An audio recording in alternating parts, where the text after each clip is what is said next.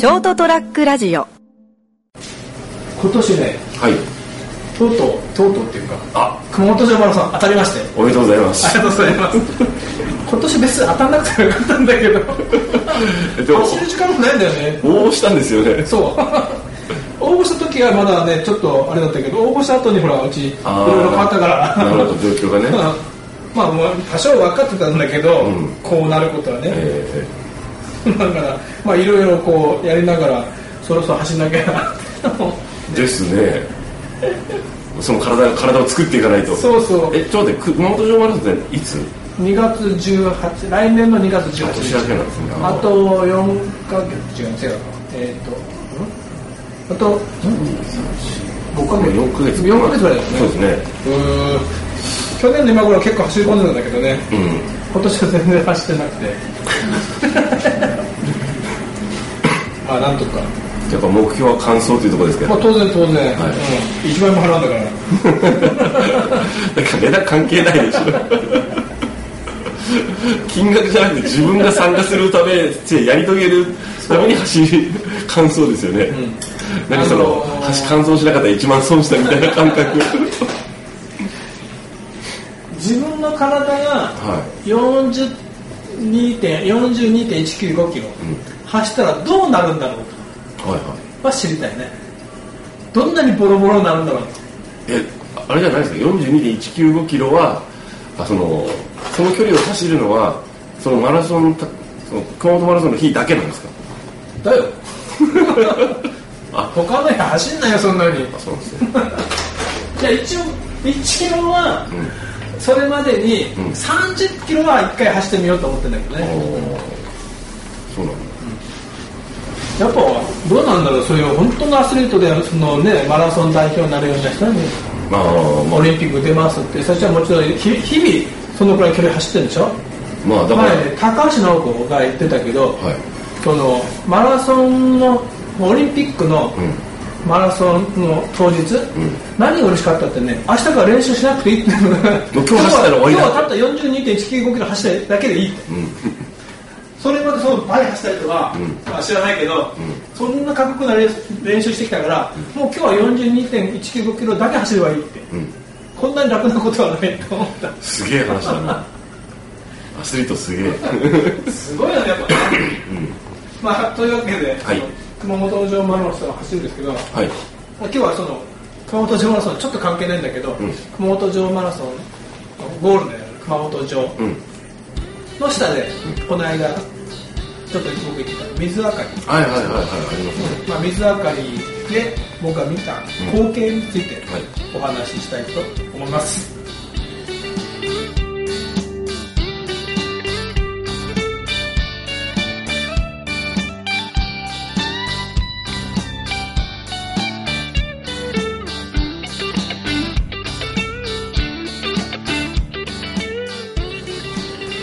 というわけでこんばんは斉藤です今週も人生横滑りをお聞きいただきありがとうございますえーっと人生横滑りエピソード114 10月18日投稿やよもやま話のボリューム23ということでまたお会いいただくのはよあ、成田です。よろしくお願いします。ろしくお願いします、はい。もう髪の毛切る方も2週目で、はい。そろそろ佳境に向かいっておりますが、はい。水明かりってうん。行ったことあないです、ないです。るわ分かるあの、なんか、竹にこうなんか、ろうそく入れて、こうなんか、わあ、綺麗みたいなやつですよね。そうそうそうそう。なんかいろんなほらあの SNS とかでうん。行ってきましたとか、うん。俺も開けたけどね。うん、あとなんかこうスタッフとして参加しますみたいなあーなんかなんか流れてきたりして、ああなんかこうやってみんな楽しんでるんだなっていうのは、なんかあそこ熊本城の下だから坪江川が、うん、熊その坪江川になんかそういうの浮かべたりとか、あとは竹をなんかこう横くり抜いて、うなんかランプシェードじゃないけど、あんな感じにしてなんかこうオブジェ風に並べてあったりとか、でずっとあのー市役所の前の長部通りですね、ちょっとやっぱ今地震で傷んでるうん。けど、あの辺りからずっと川沿いを歩いてって、みゆき坂みゆき橋、国際交流会館と市民会館の前のみゆき橋から城内に入っていくと、あの辺りもなんか竹のそのオブジェみたいに作ってあって、でその熊本城の下の城西園うんうん。まあ、まあ、ゴールっていうか一番その最後、まあまあはい。そこの前の道なんかはこのなんでちっちゃい三角形の、うん。なんていうのかなやっぱランプシェードみたいに作ってて中ホロース書いてて、うん。この和紙で作ってあるんだけど、うん。三角形のなんかのティピーみたいな形になってる、うん。三角のテントみたいなのちっちゃいのの、ん。でその紙に和紙にいろんな子供たちがあなんか思いを描いたりとかそうそうそう絵を描いたりとか。なんとかさんになりたいみたいなね。パティシエになりたいとか、う保育士さんになりたいとか、うん。あとどっかの高校とかまあ読み込むだったかな、うん。受験志望校合格とか、世界征服とか、書いて飲みながら城西園まで行って、はいは城西園行ったことある？いないんですよ。ないの、城西園は僕もなかなかうちあのたまたまにあのあそこになんかホールがあって歌手ホールがあって、うちの組合の講習会とかも使ったりするそうなんですね。うん。なんかイメージとしてあなんか観光客の人がお土産食べ買ったりあのご飯食べたりするっていう。観光に来た人たち向けのそうそう。飲食店があって、っていうイメージだったんでなかなかほら行かないですもんね逆にね。逆にね、うん。えーっとお土産屋さんと奥にレストランがあって、うん台北園が食べられたりとか。へ台北もちょっとあそこのは海鮮だからちょっと違うんだけどまあ美味しまあ。美味し美味しいのは美味しいけど、えうん。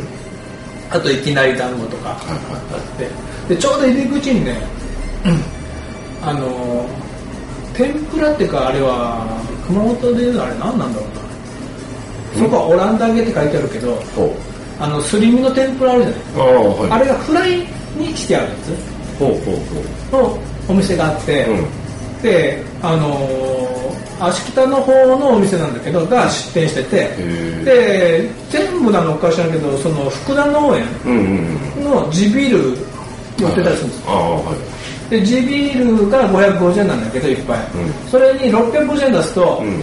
そのオランダ揚げが1枚つくと。ちょうどいい感じですね。ちょうどいいんだよ、うん。ちょうどいいですね。でその水明かりの時もこうやっていて、まだあの時ちょっと暑かったぐらいだったけど、まあ、夜は夜で,、でここまで来たらちょっと、まあ、汗かこうじゃなかったけど、ちょっと歩いてきたからビール飲もうと思って、じゃあそのオランダ揚げとセットくださいっつって、で買ったのはいいんだけど、座るとこがない。あああるんだけどみんないっぱいまあまあそれはイベントだからね。うん。人来てるから。だから奥の方にそのちょっと広いうん。広くなったところがあって、あの腰掛けスペースがあってはい。そこまで行って飲んでた。のうん。そこがねなんか広場広場みたいになってて、はいはあの池っていう池なのかな？池を作ってあるいうん。浅い大人のだとくるぶしが浸かるぐらいのあ浅いえ15 10センチ15センチぐらいの水深の池、うん。で真ん中もなんかちょっとこう通り抜けれるようになってて。あだからその水を当たる風じゃないけど、ん。そういうのちょっとこうあ当たりながら量を感じるね。横でベンチに腰掛けて、ビールを飲んでた。あいいいいロケーションじゃないですか。だからねちょうど柱でよく見えなかったんだけど、うん。あってなんか声が聞こえたら、うん。2歳ぐらいの男の子がもちょんって その池に落ちてたの。うんちゃんと落ちないようにチェーンはしてあったんだけど、はいはい。あやっぱなんかどうしたんだろうちょうどその影でその柱の影で見えなかったんだけど、落ちてるとこが見えたの、ん。ダイブしてたガチャンって。ダイブしても浅いですよね。そうそうだからまああっていうぐらいで、まあ、危なくはないんだけど、うん。まあびちょ濡れじゃん、でまあその日あったかかったけどやっぱり10月や10月の夜だから、あらどうなるんだろう。と、大丈夫かしらと。だから親子連れで、うんお父さんの30なるかならんかぐらい、はい。お母さんもまあそれぐらいのうん。でまあ今時の格好をしたお母さんで今時？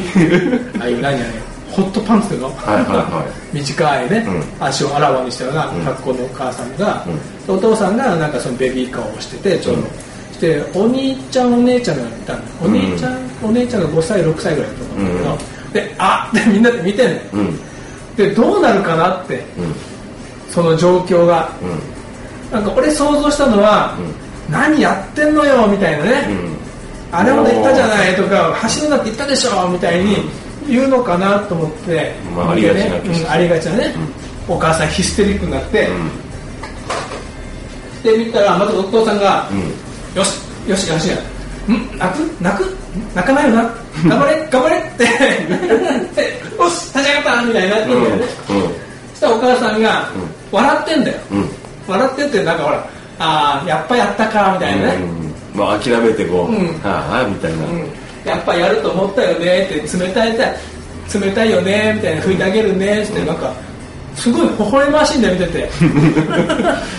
俺想像だとあのくらいの人だと何やってんのよみたいに怒るお母さんが多いんだけど、まあ、ヒステリックに、まあ、しょうがないですよね、うん、でももう落ちちゃったもんね、うん、俺思うから、うん、あああと落ちたらお母さんはああっつってもう予測通りだったみたいでそのベビーカーからタオルを出して ほらほらっつっても冷たいでしょみたいに拭いてる、ああすごいなと思って、あそこは普通怒ってヒステリックに怒るような人多いのになと思って、若いのにちゃんとしてるちゃんとしてるっていうかね、うん。と思って。いい感じだなそうそう。でそう微笑ましくビール飲んだんだけど、そしたらそのお土産屋さんあるじゃん、お土産屋さんのおばちゃんもはって見て、うん、すぐタオル持ってきて、うん、多分、うん、多分あそこのおばちゃんも慣れてんだろうなと思って よくあるあるちっちゃい子が落ちるのよって。今日2人目みたいな。はいはい。なんかなかなかこう微笑ましい、水明かりの明かりよりももっとこう心温まる風景を、俺はね、俺的にはなんか微笑ましいなと思って、ああそこでこうね笑えるお母さんってすごいなと思って。そうですね、まああのほら小さい子特にもう言うことどうもう何言ってもダメな時あるじゃないですか、うん、それこそ2歳ぐらいで、うん、あの動き回れるようになって言うこと聞かないみたいな。お兄ちゃんお姉ちゃんがいるから一緒がって言ってたと思うんだけど。そうそう。その時期ってもうほらお母さんもやっぱどうしてももう分かってるけど言ってしまうとかで、うん、あのわーっていうのももうしょうがないじゃないですか、あ大変いろいろあるって大変なんだやろうなって、でも聞いててあ、まあ、気持ちはよくはないじゃないですか、仕方ないと分かっていても。なんかねみんなが見守ってたんだって、そのそれはどうなるのどうなるのって、でみんな多少頭の中で多分こうヒステリックに怒るお母さんをイメージしてたかなと思うんだけど、そのお母さんがね、できた方で、割と若いのにね、えー、まあもう3人目ともあるんだろうけど、こう笑っててね、ああまたしょしょうがないねみたいな。冷たいよねって拭いてあげるからねって拭いててでそのお土産のお土産のおばちゃんが持ってきたタオルでいろいろ拭いてあげてたの、うん、でもさすがに着替えを持っててなかったみたいで一回脱がせて拭いてでも我慢しなさいねっつってまたジュッて絞って。もうそんな硬いって。で靴も濡れてんだよ、うん、で靴を脱がせて、うん、靴からこう水をジョボー出てきてみんながみんな家族で大笑いして。漫画みたいみたいに。いいですな、うん、ああ微笑ましいなと思って、はい、帰ってきましたと、はい、お話でした。はい。おやすみなさい